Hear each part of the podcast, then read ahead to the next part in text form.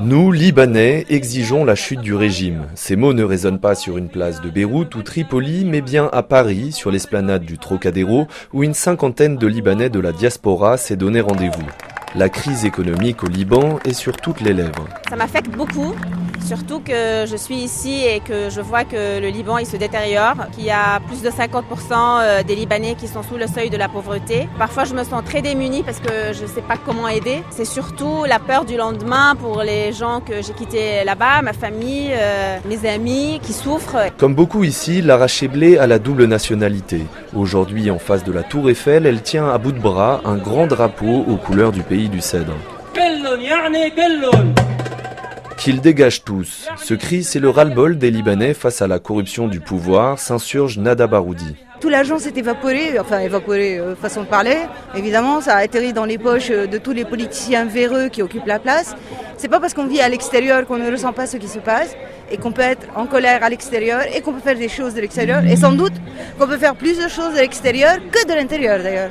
Si la diaspora a toujours envoyé de l'argent au Liban, cette fois c'est différent. Outre les devises, ceux qui retournent au pays chargent leurs valises de médicaments, de couches culottes, de lait pour enfants, autant de produits devenus trop chers sur le marché libanais. Nasri Richa est un ingénieur de 26 ans. Il a créé l'association Aider le Cèdre. Là, les premières familles que nous souhaitons aider, c'est des familles qui viennent de la classe moyenne et à cause de la crise actuelle ne peuvent plus subvenir à leurs besoins. Donc nous, on va reverser les dons que nous avons reçus ici en France pour faire des boîtes alimentaires avec des denrées non périssables. C'est mon pays, donc je, je m'identifie à toutes ces personnes. Loin des places publiques, la mobilisation des Libanais de France se fait surtout sur Internet. Une myriade de cagnottes en ligne a vu le jour. Au mois de juillet, le festival Moussika Sawa a réuni une trentaine d'artistes pour des concerts quotidiens. Le projet a récolté plus de 40 000 euros. Alia Ratillé en était la chef d'orchestre. Les dons seraient ensuite partagés euh, entre deux ONG euh, qu'on a choisi de soutenir cette année. L'une qui s'appelle Bet Baraka, qui euh, fait de l'aide alimentaire de plus en plus vers des familles très démunies dans l'ensemble du pays et l'autre association est une école qui était sur le point de fermer ses portes euh, à la rentrée prochaine. Donc c'était beau pour nous à la fois de nous adresser aux Libanais qui sont sur place et qui vivent un enfer au quotidien, et la diaspora qui pouvait comme ça aider et découvrir pour beaucoup des, nouveaux talents. Parmi les têtes d'affiche de ce festival, Bachar Makhalife, chanteur et compositeur, dédie cette chanson à sa grand-mère, restée au Liban.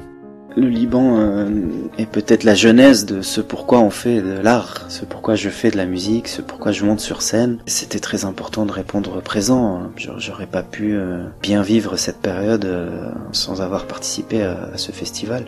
Je n'avais pas connu une telle solidarité précédemment. Il y a beaucoup plus déjà de Libanais dans la diaspora qu'au Liban même. Et on n'est pas loin, on est tous connectés les uns aux autres, plus que jamais.